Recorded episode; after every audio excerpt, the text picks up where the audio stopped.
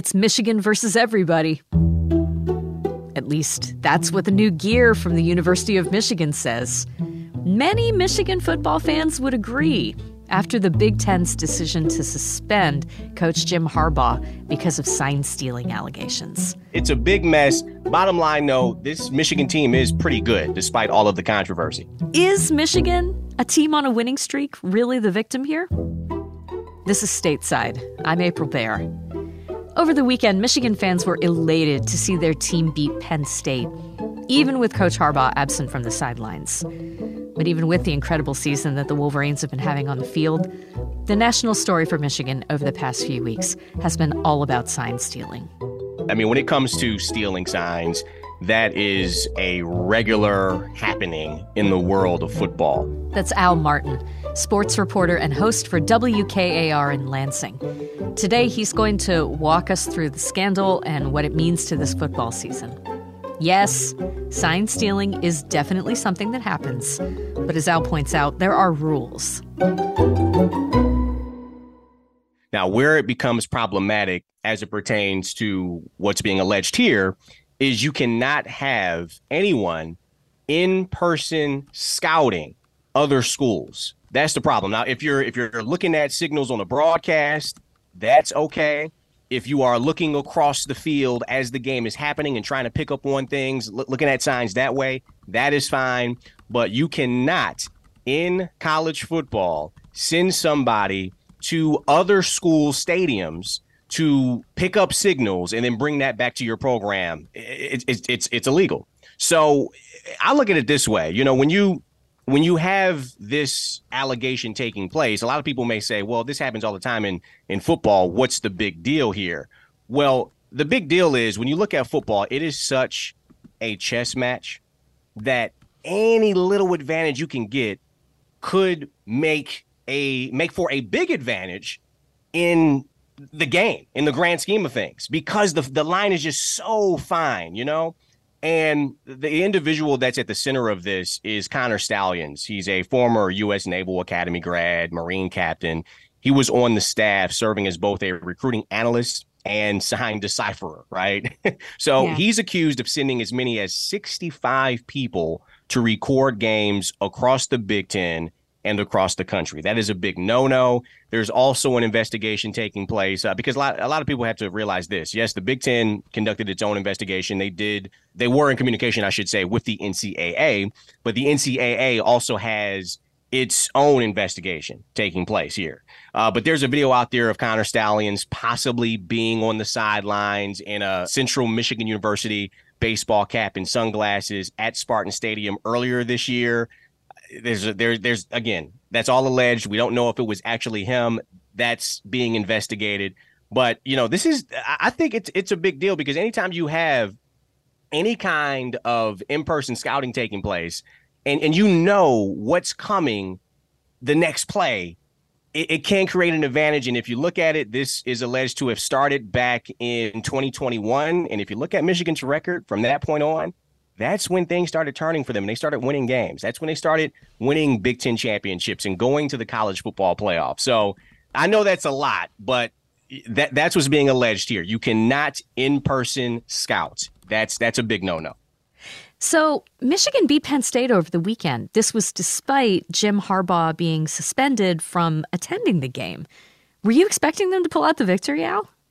You know, Michigan was favored in that game. And I'll say this: it, it, certainly was a wild scene, wasn't it? I mean, look, it took 23 days, and a lot of people are are debating why it took this long. Well, it took 23 days because that's how long that Tony Petitti and the Big Ten Conference, Tony Petitti being the Big Ten Conference commissioner, that's how long they felt that they needed in order to make sure that they had enough evidence um, to feel that Michigan did violate the rules as it pertains to in person scouting you know, that 13 page letter that was sent from the Big Ten to Michigan, you know, it lays out a spreadsheet with detailed information pertaining to the sign stealing, uh, you know, alleged scheme here, uh, mm-hmm. travel records, etc.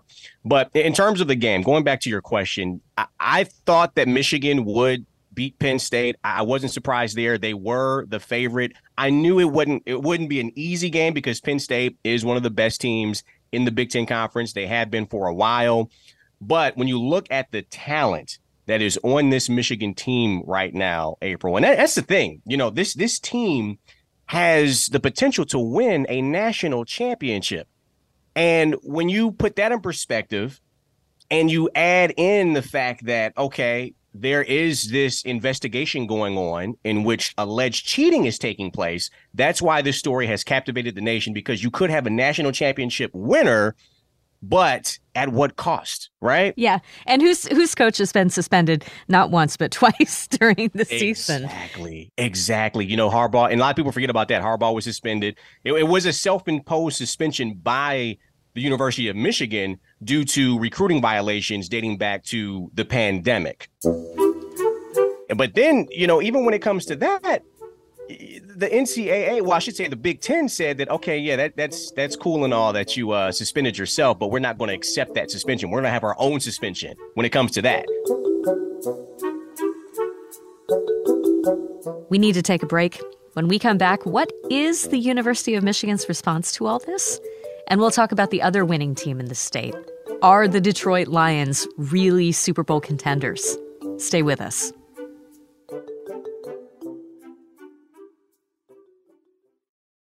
Support for Michigan Public's stateside podcast comes from Lake Trust Credit Union, working to empower financial well being for Michigan consumers, businesses, and communities. Committed to financial solutions and advice to support people and families. More information at laketrust.org. Support for the stateside podcast comes from Kalamazoo College, offering a personalized education that combines critical thinking, curiosity, and creativity committed to preparing students for meaningful careers that make a positive impact on the world. More at kzoo.edu.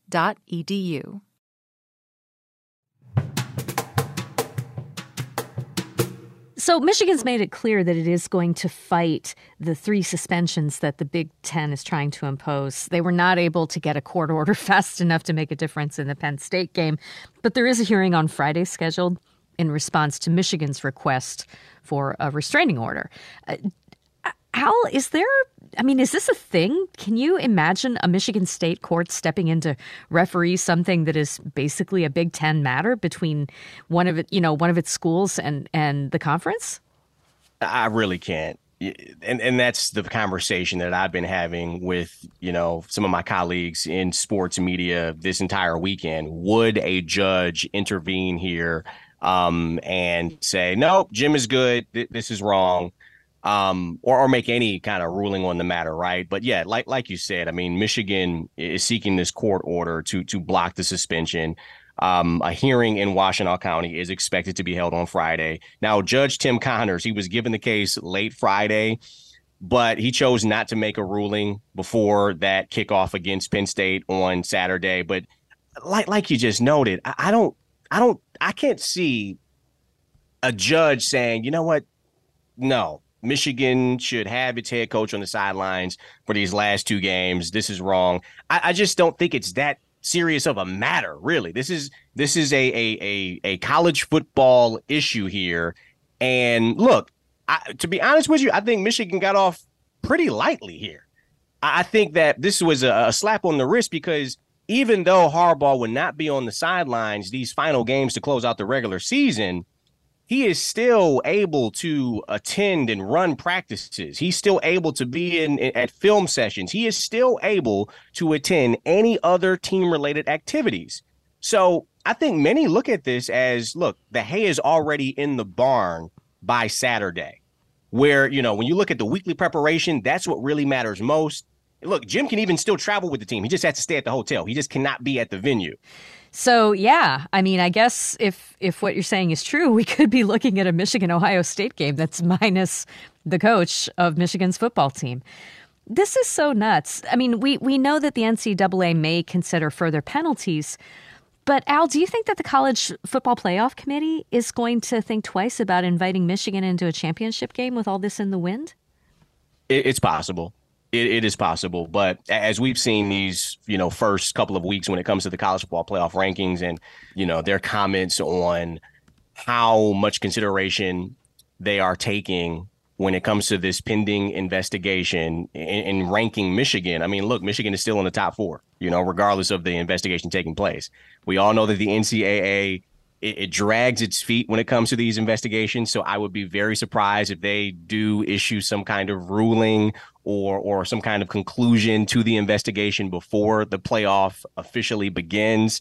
So I think that again, if the investigation is still taking place, when the season is all said and done, and let's say that Michigan does beat Ohio State, right? And the college football playoff committee is looking at this and saying, okay, well, you know, they have a pretty squeaky clean record here. I think we should put them in. There's going to be a lot of controversy because I think that what what gets lost in this conversation as well is other teams out there who aren't under investigation for let's call it like it is for cheating. Other schools are going to say, well, what about our kids? You know, they, they aren't in, under investigation. So why do they deserve to to be on the outside looking in at the expense of a team like Michigan that is under investigation for alleged cheating. So it, it, gets really, really sticky. But the the college football playoff is letting it be known that you know, hey, Michigan is still, regardless of this taking place, there is no conclusion to the investigation. So we are looking at strictly football, and Michigan keeps on winning games. Uh, and by the way, a lot of people want to see teams with good records in the in the playoff yes. games. For so, sure, for sure. Yep before we let you go, I got to ask about the Lions. That was such a nail biter against the Chargers. And I mean, I think we can say that game came out the way it did largely because of Coach Dan Campbell's fourth down play call. I mean, that was considering how much people have been saying same old Lions about like the final quarters of their games lately. This feels like a, a new strategy, or at least a, a different outcome for the strategy that he, Campbell seems to like. Well, one thing is consistent about Dan Campbell and his, you know, tenure here as head coach of the Lions. He is not afraid to go for it in in you know in the most crucial moments, especially on fourth and down. I mean, it's fourth and short. You are on the Chargers 20 something yard line. If you don't get that, you know, then hey, who who knows what happens, right? The Chargers could go down and possibly win the game, but I, I thought it, it, it, took a lot of guts for him to do that. I mean, Dan Campbell is known to go forward on fourth down. This is a Lions team, though, that is so good at just about every facet of the game. If there is any, if there's any, you know, chink in the armor right now that I see, it's maybe the secondary. But right now, the Lions are showing that they can win close games they have beaten some pretty formidable teams in the league so far. Now I know that we we're at, you know like at the halfway point of the season, but I, I think the Lions are showing that they are a team that can compete with anybody. They're leading the NFC North right now.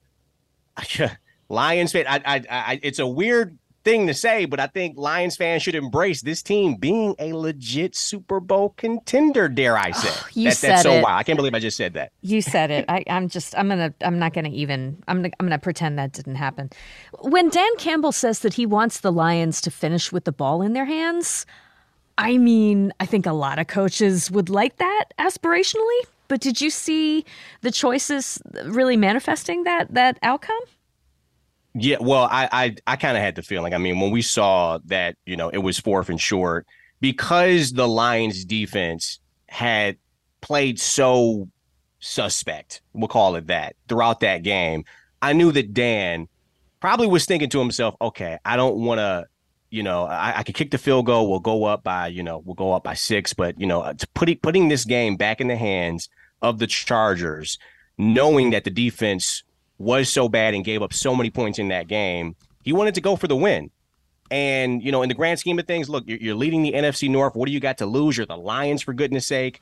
So I I, I kind of saw that, you know, outcome taking place. Um, credit to the Lions offense, though, because this is a team, like I said, you know, uh, Amon-Ra St. Brown, you know, having another 100 plus yard receiving day. You look at the the backfield and Jahmyr Gibbs and David Montgomery, this thunder and lightning duo. David Montgomery had a huge 75 yard touchdown run. I mean, this team is so good. Again, if anything needs to needs to shore up, it needs to tighten up. I, it's that secondary, but look, for the most part, they've been decent throughout this season so far.